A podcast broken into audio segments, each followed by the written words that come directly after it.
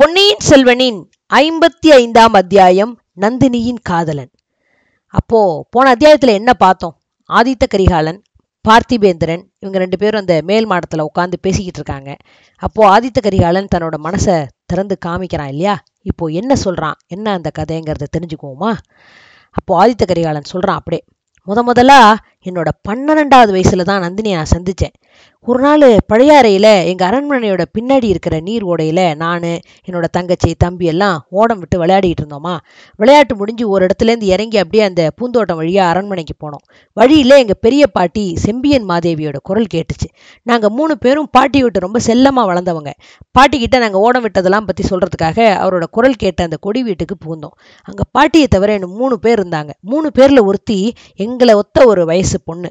மற்ற ரெண்டு பேரும் அவங்களோட பெற்றோர்கள் அப்படி அப்படின்னு நாங்கள் தெரிஞ்சுக்கிட்டோம். அந்த பொண்ணை பற்றி அவங்க ஏதேதோ பெரிய பிராட்டி கிட்ட சொல்லிக்கிட்டு இருந்தாங்க.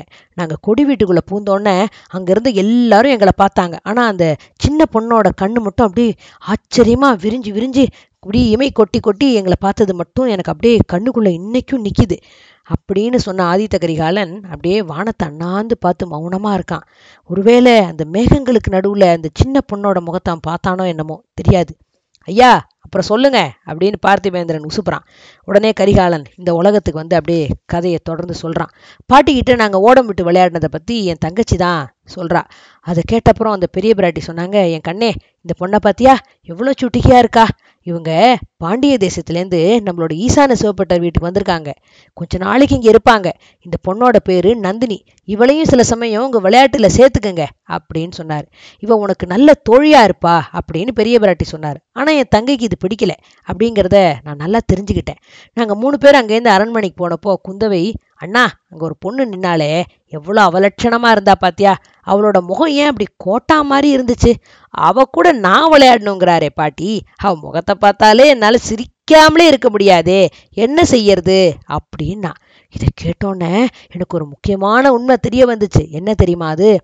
பொண்ணுங்க பிறக்கும் போதே பொறாமையோட தான் பிறக்கிறாங்க அப்படிங்கிறதான். ஒரு பொண்ணு எவ்வளோ அழகானவளாக இருந்தாலும் இன்னொரு பொண்ணு அழகாக இருக்கிறத பார்க்குறது இவளுக்கு பிடிக்கிறதே இல்லை. எங்கள் குளத்தில் பிறந்த பெண்கள்லேயே என் தங்கச்சி குந்தவி ரொம்ப அழகானவங்கிறது ரொம்ப பிரசித்தம். ஆனால் அவளுக்கே இன்னொரு பொண்ணு அழகாக இருக்கிறத பார்க்க பிடிக்கலையே. இது என்ன மாதிரியான மனநிலை அப்படின்னு எனக்கு ஆச்சரியமாகவும் இருந்துச்சு. ஒரு மாதிரி வருத்தமாகவும் இருந்துச்சு. வேணும்னு அவளை கோபம் உண்டாக்கணும் அப்படிங்கிறதுக்காகவே இல்லை இல்லை அந்த இன்னொரு பொண்ணும் அழகாக தான் இருக்கான்னு அவகிட்ட வம்புளத்தேன் ரெண்டு பேரும் அடிக்கடி இதை பற்றி அப்படியே விவாதம் பண்ணி சண்டை பிடிச்சிக்கிட்டே இருந்தோம். எங்கள் சகோதரன் அருண்மொழி ரொம்ப சின்ன பையன். அவனுக்கு இதெல்லாம் அவ்வளோ புரியல. அவன் ஒரு மாதிரி திரு திருன்னு முழிச்சான். கொஞ்ச நாளைக்கு அப்புறம் பாண்டிய நாட்டு யுத்தத்துக்கு போன எங்கள் அப்பாவோட நானும் புறப்பட்டு போனேன். பாண்டிய சைன்யத்தையும் பாண்டியர்களுக்கு உதவியாக இருந்த இலங்கை அரசு அனுப்பிய சைன்யத்தையும் பல இடத்துல முறியடித்தோம் கடைசியில் வீரபாண்டியன் ஓடி ஒளிஞ்சுக்கிட்டான். அவன் ஒளிஞ்சுக்கிட்டானா? இல்லை போர்க்களத்தில் செத்து போயிட்டானாங்கிறது அந்த சமயம் தெரியல. வீரபாண்டியன் மறைஞ்ச உடனே பாண்டிய சைன்யத்துக்கு உதவியாக வந்த அந்த இலங்கை வீரர்கள் அப்படியே பின்வாங்கி ஓட ஆரம்பிச்சிட்டாங்க. அவங்கள துரத்திக்கிட்டு நாங்கள் சேதுக்கரை வரைக்கும் போனோம். அதுலேயும் இறந்தவர்கள் போக மிச்சம் இருக்கிறவங்க அப்படியே கப்பல் ஏறி தப்பிச்சு போயிட்டாங்க. அடிக்கடி பாண்டியர்களுக்கு உதவியா படைகளை அனுப்பி அனுப்பி தொல்லப்படுத்திட்டு இருக்கிற அந்த இலங்கை மன்னர்களுக்கு ஒரு பெரிய பாடம் புகட்டி ஆகணும்னு எங்க அப்பா முடிவு பண்ணார். கொடும்பாலூர் சிறிய வேளாரோட தலைமையில ஒரு பெரிய படையை இலங்கைக்கு அனுப்புறதுன்னு தீர்மானம் பண்ணார்.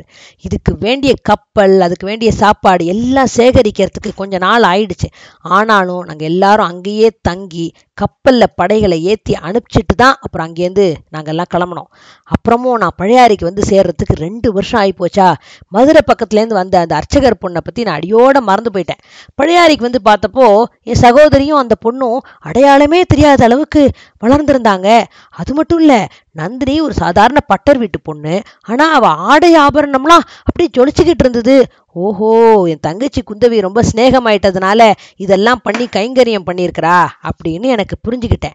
என்னமோ தெரியல அந்த பொண்ணு என்கிட்ட பேசுறதுக்கு கொஞ்சம் கூச்சப்பட்டுச்சு. ஆனா எனக்கு அதுக்கப்புறம் அந்த பொண்ணுகிட்ட பேசுறதுல ஒரு மாதிரி மனசு சந்தோஷமா இருந்துச்சு. வேற எதுலையும் கிடைக்காத சந்தோஷம் அவளோட பேசி பழகிறதுல எனக்கு கிடைச்சது. இது எனக்கு அந்த சின்ன வயசுல எவ்வளோ ஆச்சரியமா இருந்தது அப்படிங்கிறத சொல்ல முடியாது. என்ன உணர்வு இது அப்படின்னு எனக்கு புரியாமல் இருந்துச்சு. காவேரியில் பெருகி வர புது வெள்ளம் மாதிரி என் உள்ளத்தில் ஏதோ ஒரு புது உணர்ச்சி அப்படியே பொங்கி வெள்ளமாக வந்துக்கிட்டு இருந்தது. ஆனால் அது என்ன சேர்ந்தவங்க யாருக்கும் பிடிக்கலங்கிறத ரொம்ப சீக்கிரத்திலே கண்டுபிடிச்சிக்கிட்டேன். நான் வந்ததுலேருந்தே குந்தவை அந்த பொண்ணுக்கிட்ட வெறுப்ப காட்ட ஆரம்பிச்சிட்டா. ஒரு நாள் எங்கள் பாட்டி எங்களை கூப்பிட்டு நந்தினி அர்ச்சகர் வீட்டு பொண்ணுப்பா நீ சக்கரவர்த்தி குமாரன் உங்கள் ரெண்டு பேருக்கும் இப்போது நல்ல வயசும் வந்துருச்சு. அதனால் நந்தினியோட நீ பழகிறது புத்திசாலித்தனம் இல்லை அப்படின்னு அறிவுரை சொன்னார். அது வரைக்கும் கூட பாட்டியை தெய்வமாக மதிச்சுக்கிட்டு வந்தேன்னா அப்போ அவர்கிட்ட பயங்கர கோபமும் வெறுப்பும் உண்டாக்கிக்கிட்டேன். அவரோட வார்த்தையில் எனக்கு இந்த மரியாதை போயிடுச்சு. அவரோட வார்த்தைகளை மீறி நடக்கிறதுன்னு முடிவு பண்ணி நந்தினியை தேடி கண்டுபிடிச்சி போய் பேசி பழகினேன். இதானா ரொம்ப நாளைக்கு நினச்சிருக்கல திடீர்னு ஒரு நாள் நந்தினியும் அவளோட பெத்தவங்களும் பாண்டிய நாட்டுக்கே திரும்பி போயிட்டாங்க அப்படின்னு செய்தி தான் எனக்கு கிடைச்சிது. அப்போ எனக்கு அப்படி ஒரு துக்கமும் வருத்தமும் அழுகையும் வந்தது. கோவம் அதை தாண்டி வந்தது. துக்கத்தை அப்படியே என் மனசுக்குள்ளே வச்சுக்கிட்டு கோவத்தெல்லாம் என் தங்கச்சி பேரில் காட்டினேன். நல்ல வேளையா கொஞ்ச நாளைக்கெல்லாம் நான் வடக்க கிளம்புற மாதிரி ஒரு சூழ்நிலை வந்துச்சு. திருமணப்பாடியும் தொண்ட மண்டலத்தையும் ஆக்கிரமிச்சிருந்த அந்த ராஷ்டிரகூட படைகளை விரட்டுறதுக்காக புறப்பட்ட சோழ சைன்யத்தோட நானும் புறப்பட்டு வந்தேன். அப்போதான் நீயும் நானும் சந்திச்சோம். ரெண்டு பேரும் இணைப்பிரியா சிநேகிதர்கள் ஆயிட்டோம் மலையமான அரசரோட உதவியோட நீயும் நானும் ராஷ்டிரகூட படைகளோட போராடினோம். ஞாபகம் இருக்கா? பாலாத்துக்கு வடக்க அவங்கள அப்படியே துரத்தி அடிச்சு காஞ்சி நகர கைப்பற்றணும் அந்த சமயத்தில் இலங்கையிலேருந்து கெட்ட செய்தி வந்துச்சு. நம்ம படை அங்கே முறியடிக்கப்பட்டுச்சுன்னும் கொடும்பால் சிறிய வேளார் இறந்துட்டாருன்னு தெரிஞ்சிச்சு. இதை கேட்டுட்டு அது வரைக்கும் பாலைவனத்து மத்தியில் அப்படியே பாறை குகையில் ஒளிஞ்சுக்கிட்டு இருந்த வீரபாண்டியன் புத்துலேருந்து பாம்பு புறப்படுறது மாதிரி வெளிப்பட்டு வந்தான். மறுபடியும் படையை திரட்டிக்கிட்டு மதுரையை கைப்பற்றிக்கிட்டு மீன் கொடியை ஏற்றினான் இதையெல்லாம் கேட்டப்போ உனக்கு எனக்கும் எப்படிப்பட்ட வீராவேசம் வந்துச்சுன்னு உனக்கு ஞாபகம் இருக்கா? நம்ம ரெண்டு பேரும் உடனே புறப்பட்டு பழையாறைக்கு போனோம். எங்கள் அப்பா சக்கரவர்த்திக்கு அப்பவே கொஞ்சம் உடம்பு கெட ஆரம்பிச்சிருச்சு. கால்களில் அந்த சுவாதீனம்லாம் குறைஞ்சி போயிருந்துச்சு. ஆனாலும் சக்கரவர்த்தி பாண்டிய நாட்டு போர்க்களம் புறப்படுறதுக்கு தயாராக இருந்தார். வேண்டான்னு நான் அவரை தடுத்தேன். பாண்டிய சைன்யத்தை முறியடிச்சு மதுரையை கைப்பற்றி வீரபாண்டியனோட தலையை கொண்டு வராமல் சோழ நாட்டுக்கு திரும்புறது இல்லைன்னு எங்கள் அப்பா முன்னாடி சத்தியம் பண்ணேன் அப்போ நீ என்னோட இருந்த. என் சத்தியத்தை ஒத்துக்கிட்டு எங்கள் அப்பா நம்மளை பாண்டிய நாட்டு போர்க்களத்துக்கு அனுப்பிச்சாரு. ஏற்கனவே படைத்தலைமை வகிச்சு போயிருந்த கொடும்பாலூர் பூதி விக்ரமகேசரியோட தலைமையில் நாம் போர் செய்யணும் அப்படிங்கிறத மட்டும் எங்கள் அப்பா கேட்டார். அதுக்கு சம்மதிச்சு நம்ம போனோம். வழியில பெரிய பழுவேட்டரையரையும் சந்திச்சோம். அவரை படைத்தலைவர் ஆக்காம கொடும்பாலூர் வேளார படைத்தலைவர் ஆக்குனதுல பழுவேட்டரையருக்கு கொஞ்சம் அவ்வளோ திருப்தி இல்லைங்கிறத நம்ம தெரிஞ்சுக்கிட்டோம். நம்மளோட போர் ஆவேசத்தை பார்த்த அந்த சேனாதிபதி பூதி விக்ரமகேசரி யுத்தம் நடத்துற பொறுப்பை நம்மகிட்டயே கொடுத்துட்டாரு. நண்பா அந்த யுத்தத்துல நீயும் நானும் நம்ப முடியாத வீர செயல்லாம் புரிஞ்சோங்கிற பெருமை எவ்வளோ சந்தோஷமா இருக்குல்ல? அதுல ஒரு தப்பும் இல்லை. ஏன்னா நம்ம அவ்வளோ காரியம் அதுல பண்ணியிருக்கோம். பாண்டிய சைன்யத்தை முறியடிச்சு மதுரையை கைப்பற்றணும். அத்தோட நம்ம திருப்தி அடைஞ்சோமா?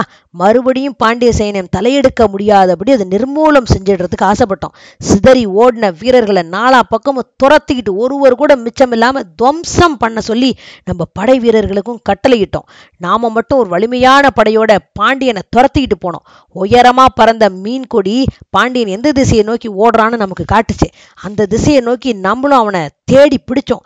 வீரபாண்டியனை சுத்திலும் அந்த ஆபத்துதவிகள் அப்படியே மதில் சுவர் மாதிரி பாதுகாத்துட்டு நின்னாங்க. சோழ நாட்டு வேளக்கார படையை காட்டிலும் பாண்டிய நாட்டு ஆபத்துதவிகள் ஒரு படி மேலானவங்க தெரியுமா? பின்வாங்கி ஓடுறது இல்லைனும் தங்களோட உயிரை கொடுத்தாவது பாண்டிய மன்னனை காப்பாத்துவோன்னு சபதம் செஞ்சவங்க. அது சாத்தியப்படாமல் போகவே பாண்டிய மன்னன் என்ன பண்ணா? அவனுக்கு ஆபத்து வந்துருச்சுன்னா தலையை தாங்களே வெட்டிக்கிட்டு பலி கொடுப்போன்னு சபதம் கொடுத்தவங்க அவங்க. அப்படிப்பட்ட வீரர்களோட நம்ம போர் புரிஞ்சோம். அவங்களும் அவங்க கடனை நிறைவேற்றினாங்க ஒருவர் மிச்சம் இல்லாமல் அவங்களையும் கொன்று தீத்தோம். இறந்தவங்களோட சவங்கள்லாம் மலை மலையா குவிஞ்சிச்சு. ஆனால் அவங்களுக்கு நடுவில் வீரபாண்டியனை நம்ம பார்க்கவே முடியல. மீன் கொடியை பார்த்து நம்ம ஏமாந்து போனோம். மீன் கொடியை தாங்கிக்கிட்டு போன ஒரு யானை ஒன்று தான் தனியாக நின்றுச்சு ஆனால் அது மேலேயோ அது பக்கத்துலேயோ கூட பாண்டிய மன்னனை பார்க்க முடியல. வீரபாண்டியன் போர்க்களத்துலேருந்து திருப்பியும் தப்பி ஓடி சமத்தா தப்பிச்சுக்கிட்டான் அப்படின்னு நமக்கு புரிஞ்சுது. ஆஹா சந்தேகப்பட்டு திருப்பி படைய நாலா பக்கமும் அனுப்பிச்சோம். வைகை நதியோட ரெண்டு கரையோட நீங்க எல்லாம் விரைஞ்சு போனீங்க. நானும் சும்மா இருக்கல. வைகை நதி இறங்கி மணல்ல நடந்து தெற்கு பக்கமா போனேன். ஒரு தனி குதிரையோட குளம்படி அப்படியே அந்த மணலில் சில இடத்துல பதிஞ்சிருந்துச்சு. குதிரை போன வழியிலேயே மணலில் ரத்த கரையும் தெரிஞ்சிச்சு. அதை பிடிச்சிக்கிட்டே போனேன். வைகை ஆத்தோட ஒரு தீவு மாதிரி இருந்த ஒரு சோலையை போய் அடைஞ்சேன். அந்த சோலைக்குள்ள திருமாலோட கோவில் ஒன்று இருந்துச்சு. அதை ஒட்டி வரிசையா அர்ச்சகர் வீடெல்லாம் இருந்துச்சு. அங்கே ஒரு சின்ன தாமரை குளம் அப்படியே பூத்து குலுங்கிக்கிட்டு இருந்தது. நண்பா உனக்கு ஒருவேளை ஞாபகம் இருக்கலாம். அந்த சோலையை காட்டி அந்த அர்ச்சகர் வீட்டுக்குள்ளே இருக்கிற அந்த பக்கம் நம்ம வீரர்கள் யாரும் தப்பி தவறி கூட பிரவேசிக்க கூடாது நான் கண்டிப்பாக கட்டளையிட்டு இருந்தேன். இதுக்கு காரணம் அந்த பெருமாள் கோயிலோட பூஜைக்கு பங்கம் எதுவும் வந்துடக்கூடாதுன்னு நான் நினச்சது மாத்திரம் இல்லை. அங்கே இருந்த பட்டரோட வீட்டில் என் உள்ளத்தை கவர்ந்துக்கிட்டு என் நெஞ்சில் கோவில் கொண்டுகிட்டு இருந்தாலே ஒரு பொண்ணு. அவள் அங்கே இருந்ததுதான் ஒரு நாள் அந்த சோலைக்குள்ளே நான் பூந்தப்போ நந்தினியை பார்த்துட்டேன். அவளோட கோணம் என்ன இப்போ? அப்படியே கொஞ்சம் மாறி போயிருந்தது. தலை கூந்தல்லாம் ஆண்டாள் விக்கிரகத்தை மாதிரி தூக்கி மகுடம் மாதிரி கட்டி அதுல பூமாலை சுத்தி இருந்தா கழுத்துலயும் பூமாலை போட்டிருந்தா. இது என்ன கோலம்? அப்படின்னு நான் கேட்டேன். அவ என்ன பிரிஞ்சு வந்தப்புறம் மனுஷங்க யாரையும் கல்யாணம் பண்ணிக்கிறது இல்லைனோ ஆண்டாள் மாதிரி கண்ணனையே கல்யாணம் பண்ணிக்கிறதுனும் சங்கல்பம் செஞ்சுக்கிட்டதா சொன்னா. இது வெறும் பைத்தியகாரத்தனமா எனக்கு தோணுச்சு. மனுஷங்களாவது கடவுளை கல்யாணம் பண்ணிக்கிறதாவது. ஆனா கூட அதை பத்தி அவகிட்ட விவாதம் செய்யறதுக்கு நான் விரும்பல. யுத்தம் முடியட்டும் அப்புறம் பாத்துக்கலாம்னு நினைச்சேன். அவளுக்கு ஏதாவது உதவி வேணுமான்னு கேட்டேன். உங்க போர் வீரர்கள் யாரும் இங்க வராத மாதிரி செய்யுங்க. இது எனக்கு போதும். இங்க என்ன வயசான அப்பா அம்மா இருக்காங்க. அவங்களுக்கு கண்ணு வேற தெரியாது. திடகாத்திரமான என் தமையன் ஒருவன் இருக்கான். ஆனால் அவன் இப்போ திருப்பதி யாத்திரை போயிருக்கான் அப்படின்னு சொன்னான் அவள் கேட்டுக்கிட்ட மாதிரி நம்ம வீரர்கள் யாரும் அங்கே வராமல் பார்த்துக்கிறதுக்காக தான் நான் உங்களெல்லாம் அந்த பக்கம் போவேணான்னு சொல்லியிருந்தேன். அப்புறம் ரெண்டு மூணு தடவை அவளை போயெல்லாம் பார்த்தேன். அவகிட்ட நான் கொண்ட அந்த பழைய சிநேகம் திருப்பி அப்படியே பத்து மடங்கு ஜாஸ்தியான மாதிரி இருந்துச்சு. ஆனால் நான் பொறுமையாக இருந்தேன். வந்த காரியத்தை முதல்ல முடிக்கணும். வீரபாண்டியனோட தலைய பழையாறைக்கு கொண்டு போகணும். அதுக்கு பிரதிபலனா நந்தினியை கல்யாணம் பண்ணிக்க அப்பா கிட்ட அனுமதி கேட்கறது அப்படின்னு முடிவு பண்ணியிருந்தேன். இப்படி நான் தீர்மானம் பண்ணியிருந்த நேரத்துல ஒத்த குதிரையோட குளம்படி அந்த சோலைக்குள்ள போயிருக்கிறத பார்த்தோன்னே எனக்கு அப்படியே அளவில்லாத வியப்பும் ஆத்திரமும் வந்துருச்சு. மேல போய் பார்க்குறேன் அடர்ந்த மரத்தோட மறைவுல குதிரை ஒண்ணு கட்டியிருக்கு. ஆஹா தப்பிச்சு வந்தவன் அந்த குடிசை வீட்டுல ஒண்ணுலதான் இருக்கணும்னு எனக்கு முடிவாச்சு. நந்தினியோட வீட்டுக்கு போய் பலகனி வழியா பார்க்குறேன் நண்பா அங்க நான் பார்த்த காட்சி பழுக்க காய்ச்சின இரும்பால என் நெஞ்சில தீட்டுனது மாதிரி பதிஞ்சு போச்சு. ஒரு பழைய கைத்து கட்டுல வீரபாண்டியன் படுத்து கிடக்கிறான். நந்தினி அவனுக்கு தாகத்துக்கு தண்ணீர் கொடுத்து குடிக்க செய்யறா அவன் முகம் முன்னாடி எப்பவும் இல்லாத அளவுக்கு அப்படியே ஒளி வீசி ஜொலிச்சுக்கிட்டு இருந்தது. அவ கண்ணில் அப்படியே தண்ணி ததும்பி நிக்குது. என்ன மீறி வந்த ஆத்திரத்தோட கதவை பட்டார் அப்படின்னு உதச்சி திறந்துக்கிட்டு உள்ள போனேன். காயங்களுக்கு அப்படியே கட்டு போட்டுக்கிட்டு இருந்த நந்தினி என்னை பார்த்தோன்னே அதை நிறுத்திட்டு முன்னாடி வந்தா. சாஷ்டாங்கமா என்னை நமஸ்காரம் பண்ணா. கை கூப்பின மாதிரி ஐயா நீங்க என் பேர்ல ஒரு நாள் வச்சிருந்த அன்பு மேல ஆணையிட்டு வேண்டி கேட்டுக்கிறேன். இவரை ஒன்றும் செய்யாதீங்க. படுகாயம் பட்டு கிடக்குறாரு. இவரை உங்க கையால கொல்ல வேண்டான்னா. நான் தட்டு தடுமாறி உனக்கும் இந்த மனுஷனுக்கும் என்ன சம்பந்தம்? இவன் உயிரை காப்பாத சொல்லி ஏன் கேட்குற அப்படின்னு கேட்டேன். இவர் என்னோட காதலர். இவர் என் தெய்வம். இவர் என்னை கல்யாணம் பண்ணிக்க சம்மதிச்சிருக்கிறாரு. அப்படின்னு நந்தினி சொன்னா. காயம் பட்டிருந்த வீரபாண்டியனை பார்த்து கொஞ்சோண்டு உண்டாயிருந்த இரக்கம் கூட எனக்கு அந்த நிமிஷம் அப்படியே போயிடுச்சு. பாதகன் சண்டாளன் எப்படி என்ன பழி வாங்கிட்டான்? என் ராஜ்யத்தை கைப்பற்றியிருந்தா கூட எனக்கு அவ்வளோ கோவம் வந்திருக்காது. என் உள்ளத்திலேயே குடி கொண்டிருந்த ஒரு பொண்ணல்ல கைப்பற்றிட்டான். அபகரிச்சிட்டானே. இவன்கிட்ட எப்படி இறக்கம் காட்ட முடியும்? முடியவே முடியாது. நந்தினியை உதைச்சு தள்ளிட்டு அவளை தாண்டிக்கிட்டு போய் வாளில் ஒரே வீச்சா வீரபாண்டியனோட தலையை அப்படியே வெட்டி வீழ்த்திட்டேன். அந்த பயங்கரமான செயலை இப்போ நினச்சி பார்த்தா கூட எனக்கு அப்படியே வெக்கமாக இருக்குது நடுக்கமாக இருக்குது ஆனால் அந்த சமயம் யுத்த வெறியோட ஒரு குரோத வெறியும் என்னை அப்படியே சேர்ந்து பிடிச்சிருந்துச்சு. அந்த ஆவேசத்தில் வீரபாண்டியனை கொண்டுட்டு அந்த வீட்டோட வாசப்படியை தாண்டும் போது நந்தினியை ஒரு தரம் திரும்பி பார்த்தேன். அவளும் என்னை அப்படியே கண் கொட்டாமல் பார்த்தா. அந்த மாதிரி ஒரு பார்வை இந்த பூலோகத்தில் நான் பார்த்ததே இல்லை. அதில் காம குரோத லோப மோக மத மாச்சரியம் ஆறு விதமான உணர்ச்சிகளும் அப்படியே நெருப்பு ஜுவாலையா கொழுந்து விட்டு எரிஞ்சுது. அதோட அர்த்தம் என்னன்னு எத்தனையோ தடவை யோசிச்சு யோசிச்சு பார்த்தோம். இன்னைக்கு வரைக்கும் எனக்கு தெரியல. அதுக்குள்ள என்னை தேடிக்கிட்டு நீயும் இன்னும் பலரும் வந்துட்டீங்க. வீரபாண்டியனோட அந்த தலையில்லாத உடலையும் ரத்தம் சிந்தின அந்த தலையையும் பார்த்துட்டு எல்லாரும் அப்படியே சந்தோஷத்துல ஜெயகோஷம் பண்ணீங்க. ஆனா என்னோட நெஞ்சில் அப்படியே விந்திய பர்வதத்தை தூக்கி வச்சா ஒரு பாரம் இருக்குமே. அந்த மாதிரி ஒரு பாரம் அப்படியே அழுத்திக்கிட்டு இருந்தது. இன்னைக்கு வரைக்கும் இருக்குது. அப்படின்னு ஆதித்த கரிகாலன் சொல்லி அப்படியே ஒரு பெருமூச்சு வாங்குறான். இப்போ என்ன நடக்கும்? என்ன நடக்குங்கிறத அடுத்த அத்தியாயத்துல கேட்டு தெரிஞ்சுக்கலாமா? நன்றி.